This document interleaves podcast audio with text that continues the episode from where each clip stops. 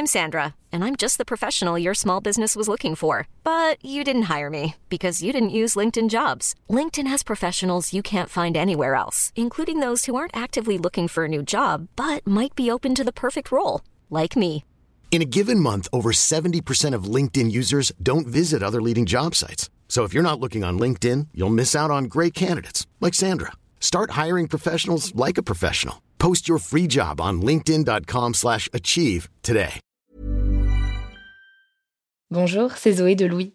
Ça fait maintenant deux ans que j'ai la chance de travailler pour Louis Média et que vous entendez ma voix sur vos podcasts préférés. Travailler pour quelque chose qui a du sens pour moi, c'est essentiel à mon épanouissement au quotidien. Et vous, comment se passe votre relation au travail? C'est plutôt épanouissant et enthousiasmant ou plutôt boule au ventre et des motivations? Si vous êtes dans le deuxième cas et que vous comptez chaque semaine le nombre de jours qui vous séparent du week-end ou des prochaines vacances, je vous recommande plus que jamais le parcours Chance, partenaire d'émotion. Chance est une communauté d'entraide professionnelle pour aider chacun et chacune à trouver sa place dans le monde du travail. La communauté Chance a une méthode unique qui a fait ses preuves. La première étape, c'est celle du bilan de compétences. En trois mois seulement, vous allez pouvoir redéfinir vos objectifs pro et renouer avec ce qui vous anime vraiment, avec l'aide d'un coach professionnel qui vous sera dédié. La deuxième étape, c'est celle du passage à l'action. Une fois votre projet défini, toute la communauté Chance sera à vos côtés pour donner vie à votre projet. Un collectif hyper engagé, prêt à vous épauler et à vous ouvrir son réseau. Si ce message résonne en vous, je vous invite à vous rendre directement sur le site chance.co pour faire le point gratuitement avec un conseiller et changer ce qui ne va pas ou plus dans votre vie pro. Bonne écoute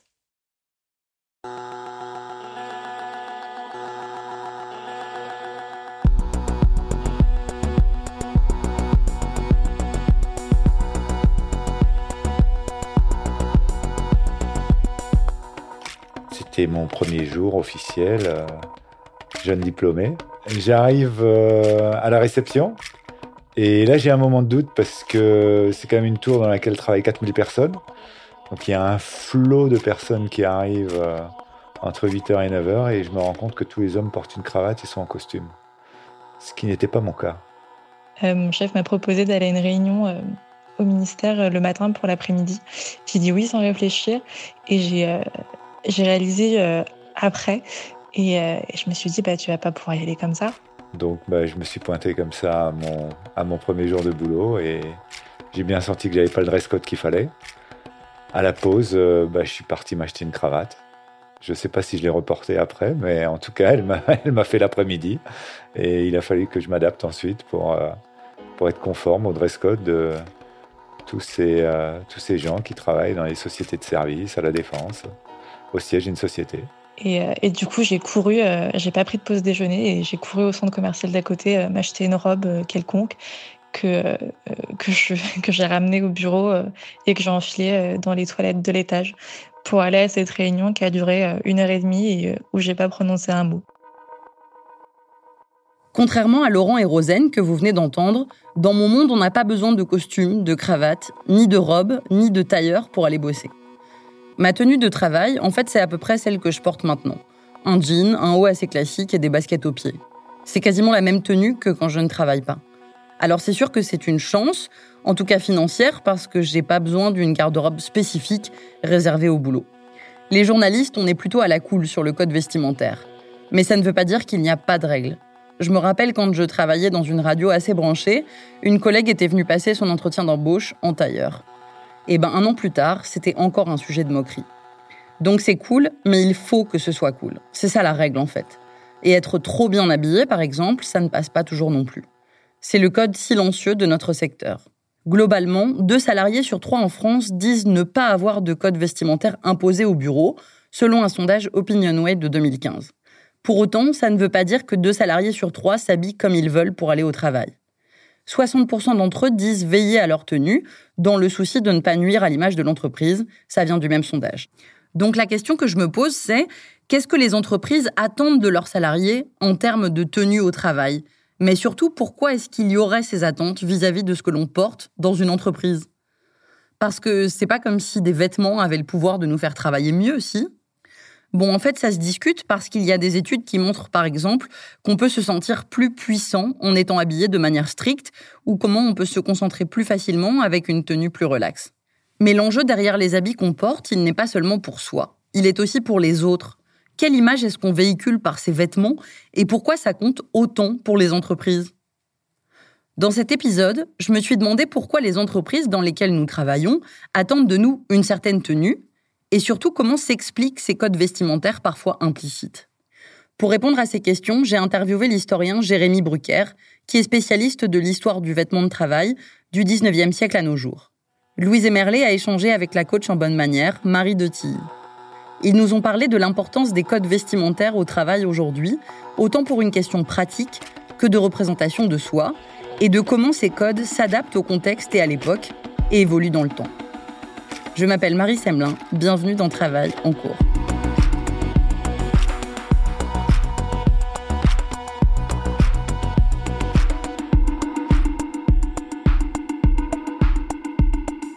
Je suis Marie de Tilly, je donne des cours de savoir-être, savoir-vivre. Euh, je travaille aussi bien en France qu'à l'étranger et avec euh, toute une panel de gens totalement euh, différents. Ça peut aller des jeunes en banlieue comme avec des grands patrons de enfin de grandes sociétés et je bosse aussi en Afrique, aux États-Unis, en en Russie, enfin dans pas mal de pays, Brésil. Et à chaque fois, j'ai une clientèle totalement différente qui veulent des cours. Je fais plutôt du coaching. Et euh, ça peut être comment se tenir et se comporter dans le travail, mais ça peut être aussi dans la vie de tous les jours. Je leur donne des conseils sur la façon de s'habiller, chaque métier a un code, un code vestimentaire, et il faut savoir à peu près lequel. Voilà, il y a certaines personnes qui ont des problèmes à ce niveau-là parce que euh, c'est vrai que quand un avocat ne va pas s'habiller de la même façon qu'un qu'un publicitaire, par exemple. Et donc j'ai besoin de par moment d'expliquer un peu le pourquoi du comment. Et il y a des jeunes qui n'ont pas eu la chance d'avoir des codes, et je suis là pour les aider. Marie de Tilly est une professionnelle des codes vestimentaires. Parfois, ce sont des particuliers qui font appel à elle, par exemple des jeunes qui rentrent dans des grands groupes et qui ont peur de ne pas suffisamment maîtriser tous ces codes. Mais ça peut aussi être des entreprises qui la recrutent pour venir coacher leurs salariés. Parce que même si officiellement celles-ci n'imposent pas d'uniforme, elles ont des attentes qu'elles comptent bien voir respectées. L'exemple le plus flagrant, c'était pour une grande société euh, très connue en France et une grande, vraiment une grosse compagnie qui a des bureaux et des filiales un peu partout dans le monde avec des présidents de pour chaque pays, enfin des, des grands des managers euh, voilà pour chaque pays. Mais cette société est française c'est vrai que le le président qui est venu à la tête de cette euh, société du CAC 40, d'ailleurs, je précise, euh, quand il a fait un tour de tous les pays et qu'il a vu les présidents français et la façon dont ils étaient habillés euh, dans leur pays, aux États-Unis, Amérique du Sud, au Brésil, enfin pas mal de pays, il a été un peu choqué et il m'a demandé de venir lors de la réunion de tous les pays pour, donner quelques conseils d'habillement tous, ces, grands patrons de pays qui, étaient euh, quand même tous plus ou moins même plus que moi, polytechniciens, centraliens, et donc leur, apprendre leur apprendre à s'habiller d'une façon très correcte et très sérieuse pour justement donner une bonne image de la France. Parce que la France est quand même considérée comme un pays euh, euh, effectivement très très cultivé euh, et très euh, euh, bah, justement qui a un certain savoir-vivre. Donc il voulait absolument que ses patrons de pays soient à cette image-là. Et donc, si vous voulez, quand lui, ce patron, a fait un tour sur place de tous les patrons de pays et qu'il a vu qu'il y en avait certains qui étaient en Bermuda euh, parce qu'il faisait très chaud ou des choses comme ça, il a complètement lui, il, a tout de suite dit qu'il n'en était pas question. Il devait représenter le côté à la fois efficace, parce que c'est une entreprise d'ingénieurs, et à la fois le côté euh, euh, sophistiqué de la France. C'est ça ce qu'il voulait transmettre comme image. Parce que pour lui, euh, le, fait d'être habillé je dirais plus élégamment, ça, démontrait une efficacité et surtout un savoir-faire. Le jour de la réunion euh, en France, où il y avait tous les patrons de chaque pays qui étaient là.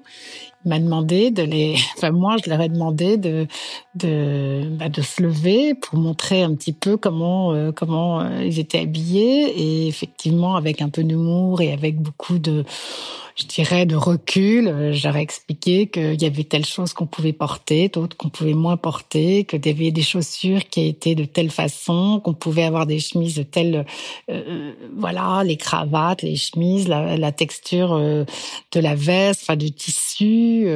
Et j'ai essayé de, le faire d'une façon, je dirais, à la fois amusante et avec du recul, mais pour leur expliquer que voilà ce qu'on attendait d'eux. Par exemple, euh, au lieu de porter une chemise, porter un polo, c'est pas correct dans ce genre de société. C'est pas possible. Vous n'avez pas un polo, vous avez une chemise, vous portez une chemise.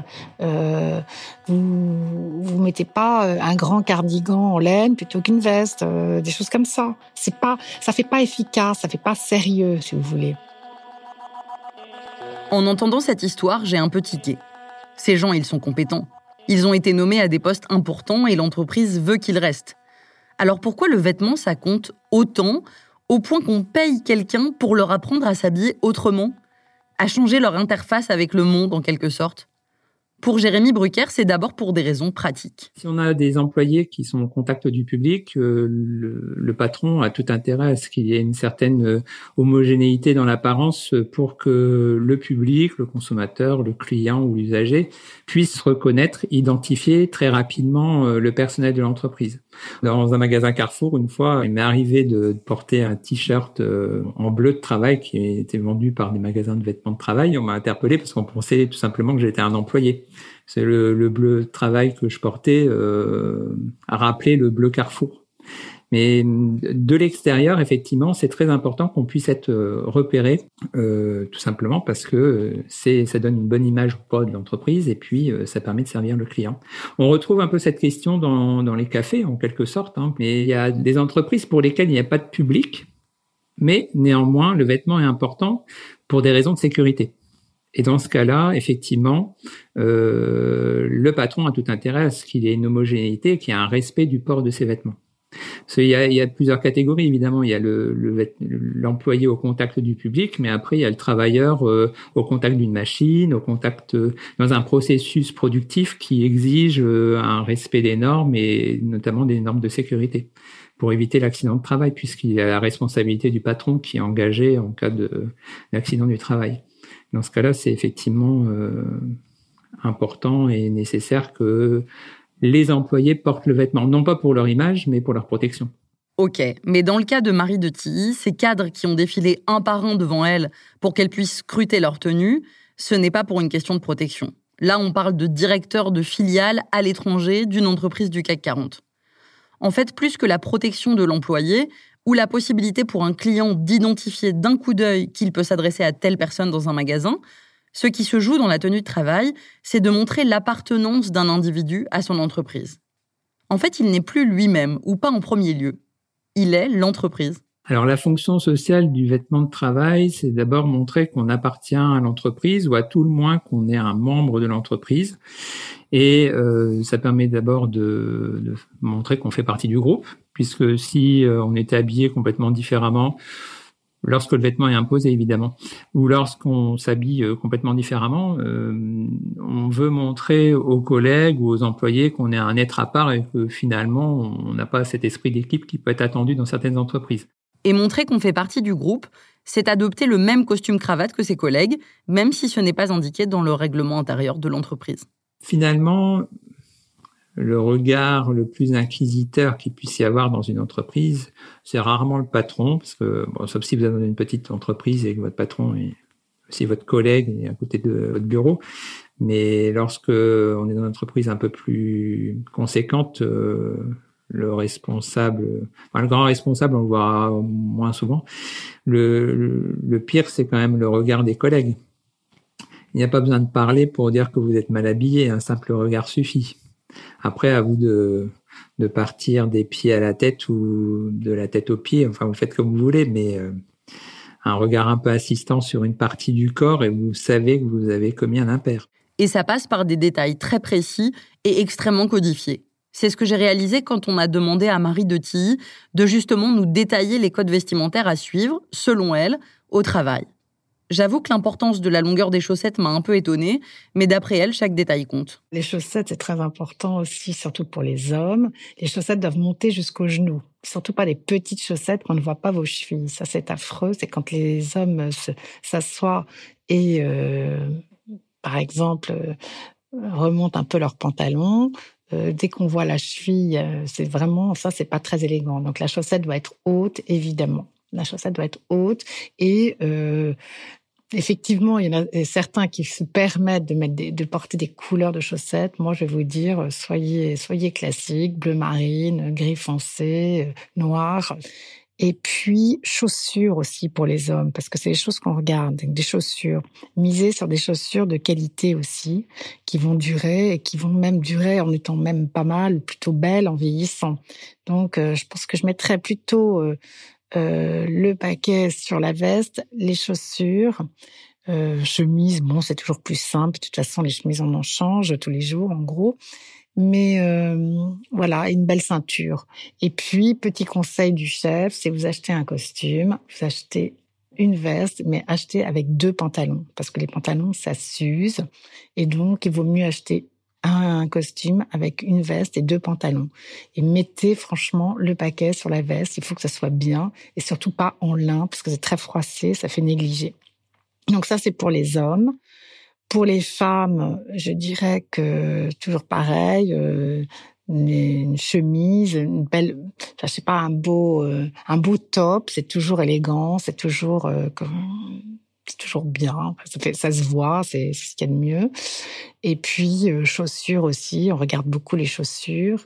Et euh, voilà, je pense que pour les filles, il y a pas mal de choix, c'est beaucoup plus facile, on peut s'habiller d'une façon pas forcément très onéreuse, mais euh, mais c'est toujours choisissez le côté élégant plutôt que le côté euh, le côté élégant c'est ce qui va durer dans le temps alors que si vous choisissez quelque chose à la mode ça ça va pas forcément durer très longtemps moi je pense moi je choisirais au travail je, miserais sur l'élégance le top en soie euh, joli euh, voilà et qui est d'une couleur qui vous va. Enfin bref, c'est l'élégance qui va durer. Et c'est surtout ça sur lequel il faut miser. Bon, je dois dire que d'entendre l'importance du top en soie pour les femmes ou du costume veste pour les hommes, ça me chiffonne un peu. Il y a un côté très euh, maintien de l'ordre établi. Et puis on vit dans un monde où des milliardaires portent des suites à capuche, où le streetwear fonctionne parfois très bien, où les sockets pour hommes, ça peut être super stylé. Mais ce que dit Marie de Tilly, c'est que pour beaucoup d'entreprises, c'est fondamental. Comme pour ce patron du CAC 40, pour qui ses employés doivent incarner le savoir-faire français avec leur tenue. Le problème, c'est qu'on n'est pas tous égaux sur la ligne de départ, comme pour à peu près tout. Il y en a qui ont appris ces normes via leur environnement, via leur milieu social, et d'autres qui n'ont eu personne pour leur donner le mode d'emploi. Alors Marie de Tilly dit voilà, les règles, c'est ça. Ensuite, hasta la vista, au moins tout le monde les connaît et ça réduit l'aspect potentiellement discriminant que peut avoir le vêtement. Je suis d'accord que ça peut être discriminant et que je l'ai déjà eu comme problème pour certains jeunes. Je le reconnais. Mais justement, je trouve que c'est important qu'on en parle à l'école, qu'on en parle. Moi, je vais vous dire, euh, dans mes classes d'école de, de, dans la finance, que ce soit euh, euh, en finance ou en marketing, ben, j'en parle et je donne des adresses. Voilà. Et, du coup, les jeunes donnent leurs adresses aussi. Enfin bon, et, et on en parle.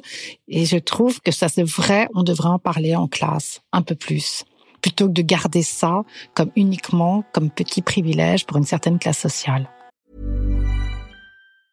I'm Sandra, and I'm just the professional your small business was looking for. But you didn't hire me because you didn't use LinkedIn jobs. LinkedIn has professionals you can't find anywhere else, including those who aren't actively looking for a new job but might be open to the perfect role, like me. In a given month, over 70% of LinkedIn users don't visit other leading job sites. So if you're not looking on LinkedIn, you'll miss out on great candidates like Sandra. Start hiring professionals like a professional. Post your free job on linkedin.com/achieve today.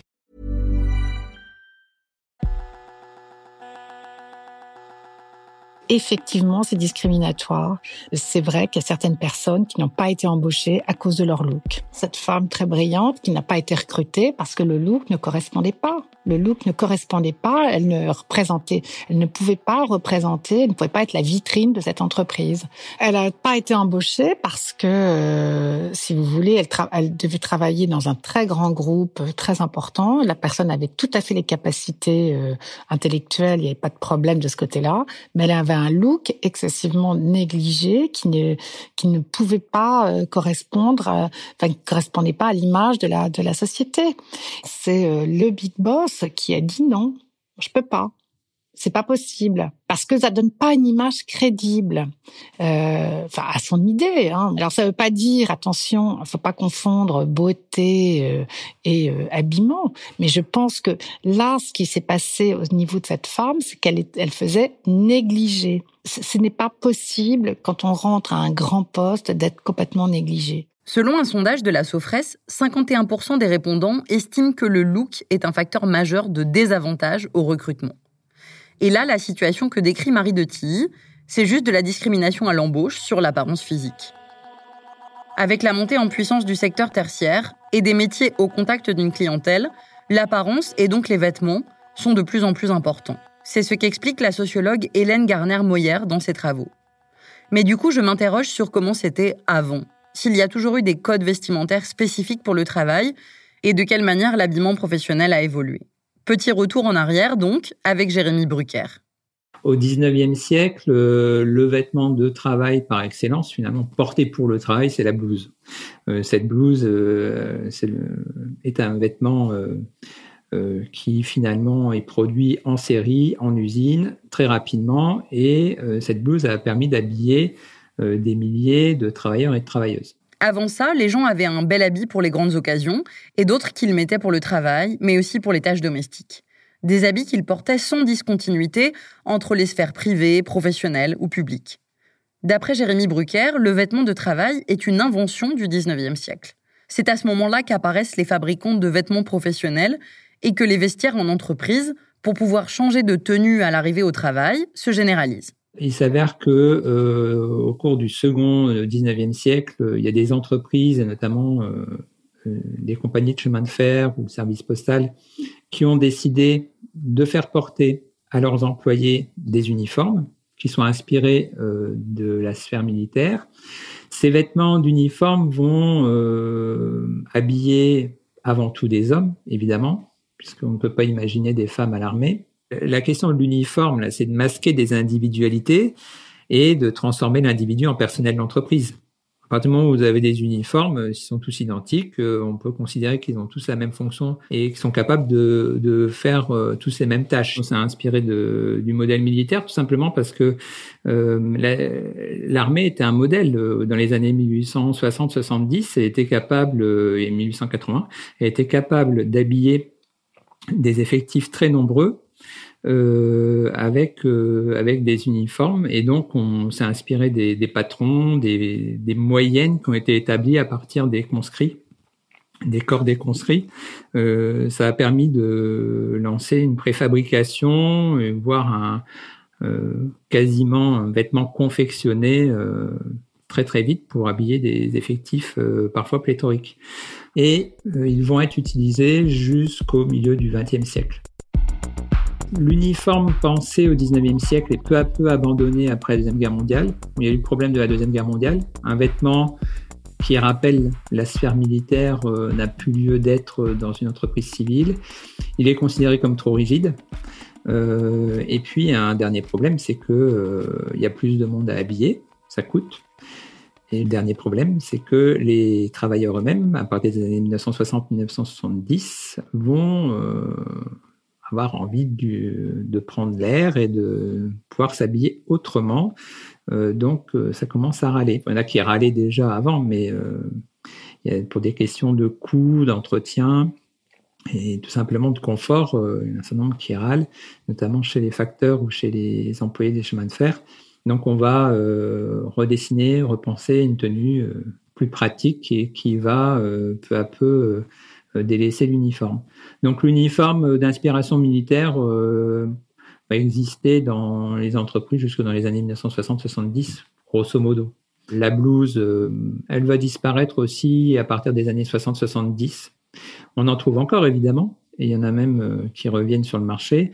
Mais à partir des années 70, euh, si je reprends l'exemple postal, ce sont les, jeunes employés dans les années 1960 qui vont refuser de porter la blouse, ou si elles ne le disent pas, en tout cas, elles ne portent plus la blouse. Et euh, il y a d'ailleurs des conflits générationnels dans certains bureaux, puisque les anciennes postières vont continuer à s'habiller avec leur blouse et les jeunes vont la délaisser.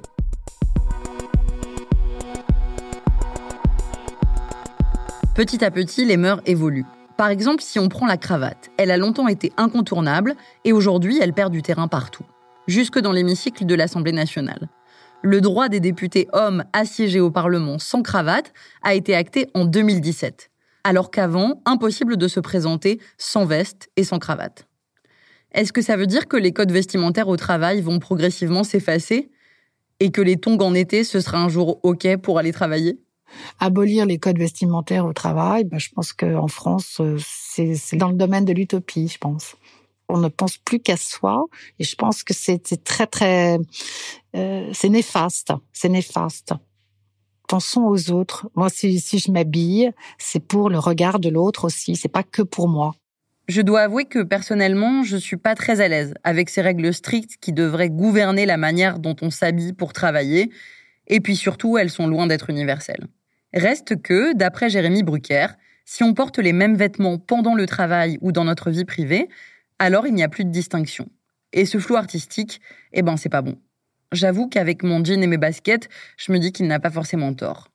Avoir des vêtements différents, ça pourrait peut-être éloigner cette impression que j'ai souvent de travailler tout le temps, même quand je ne travaille pas. En tout cas, je m'interroge. Finalement, cette enveloppe a une force incroyable sur notre imaginaire, euh, à savoir qu'on peut changer de peau et donc de rythme ou d'activité lorsqu'on retire son vêtement de travail. Et le fait d'avoir des tenues différentes permet à l'individu de se dire, ça y est, j'ai fini ma journée. Parce que sinon, on ne déconnecte jamais. Si vous, avec les mails ou avec le téléphone, hein, si en permanence vous répondez, vous regardez, eh bien, euh, vous êtes au travail même chez vous, alors que, et c'est difficile pour un certain nombre d'individus de couper le week-end. Alors si vous ne vous habillez pas du tout pareil et que vous, vous êtes plus enclin à, à réaliser d'autres tâches que vous tourner vers le travail.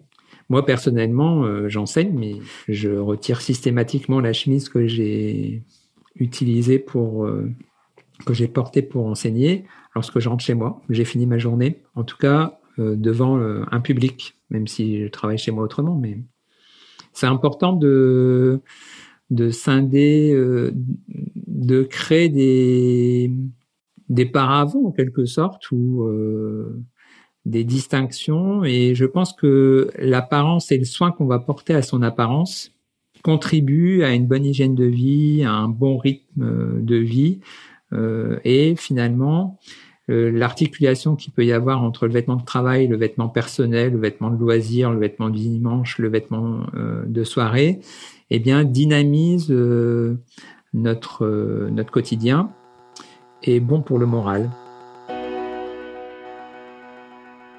En fait, il y a probablement un équilibre à trouver entre un uniforme, officiel ou officieux, mais qui en tout cas délimite bien le temps de travail, et s'habiller comme on s'habille tous les jours, quitte à fusionner avec son job et mélanger les sphères pro et perso, à donner à voir un peu de son intimité, et en prenant alors le risque d'être jugé. Ce juste milieu, il est probablement quelque part entre les attentes de l'individu et celles de l'entreprise. Et les attentes des entreprises, elles sont parfois excessives. Dans une décision sur l'apparence physique au travail, publiée en octobre 2019, le défenseur des droits Jacques Toubon les rappelle à l'ordre. Il pointe certains codes qui paraissent aujourd'hui obsolètes, sexistes ou discriminatoires. Il rappelle que si des règles liées à la sécurité et l'hygiène sont justifiées, les codes vestimentaires, je cite, qui répondent à des considérations d'image, ne sont a priori pas justifiés pour des métiers sans aucun contact avec la clientèle. Et même pour des postes en contact avec le public, écrit-il, la restriction doit être proportionnée. Certaines règles sont légitimes, oui, mais elles doivent rester raisonnables. Ça me rappelle ce mouvement de protestation inédit qu'on a vu à Nantes en 2017. C'était pendant la canicule, des chauffeurs de bus se sont mis à conduire en jupe parce qu'on leur interdisait le port du Bermuda sous des températures de fournaise. Et eh ben ils ont fini par gagner. Vous venez d'écouter Travail en cours. Louise Emerlet est chargée de production. Cet épisode a été monté et réalisé par Cyril Marchand. La musique est de Jean Thévenin et le mix a été fait par Olivier Baudin. Marion Gérard est responsable de production et Maureen Wilson, responsable éditoriale. Mélissa Bounois est à la direction des productions et Charlotte Pudlowski à la direction éditoriale. Et dans notre prochain épisode, on parlera de la semaine de 4 jours. Vous pouvez nous retrouver là où vous avez l'habitude d'écouter vos podcasts Deezer, iTunes, Spotify, SoundCloud. Vous pouvez aussi nous laisser des commentaires et des étoiles. Et si l'épisode vous a plu, n'hésitez pas à en parler autour de vous. Si vous aimez ce podcast, découvrez les autres podcasts de Louis. Émotion, Une autre histoire, Le Book Club, Entre, Manger. Enfin, pour nous raconter une histoire à propos de votre travail, vous pouvez nous écrire à hello at louismedia.com. À bientôt.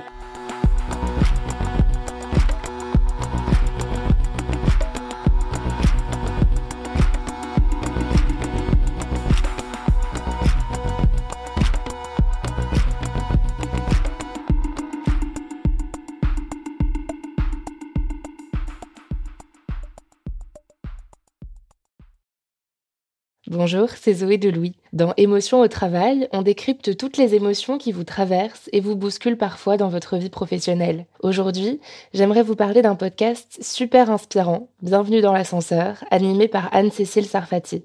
Dans chaque épisode, elle reçoit des personnes au profil varié, médecins, responsables commerciaux, chefs d'entreprise, qui ont su gravir l'ascenseur social. Parti de rien, il et elle partagent leur parcours, leurs rêves, leurs doutes, leurs émotions dans lesquelles vous vous reconnaîtrez sûrement, et donnent des conseils pour oser monter dans l'ascenseur social quand on n'y croit pas pour soi-même. Alors allez découvrir ces belles histoires de réussite en écoutant Bienvenue dans l'ascenseur, disponible sur toutes les plateformes. Merci à Bienvenue dans l'ascenseur pour leur soutien, et bonne écoute. Je présente mon billet elle prend mon téléphone, elle agrandit, je vois qu'elle zoome. Elle me dit, mais c'est un faux billet, madame.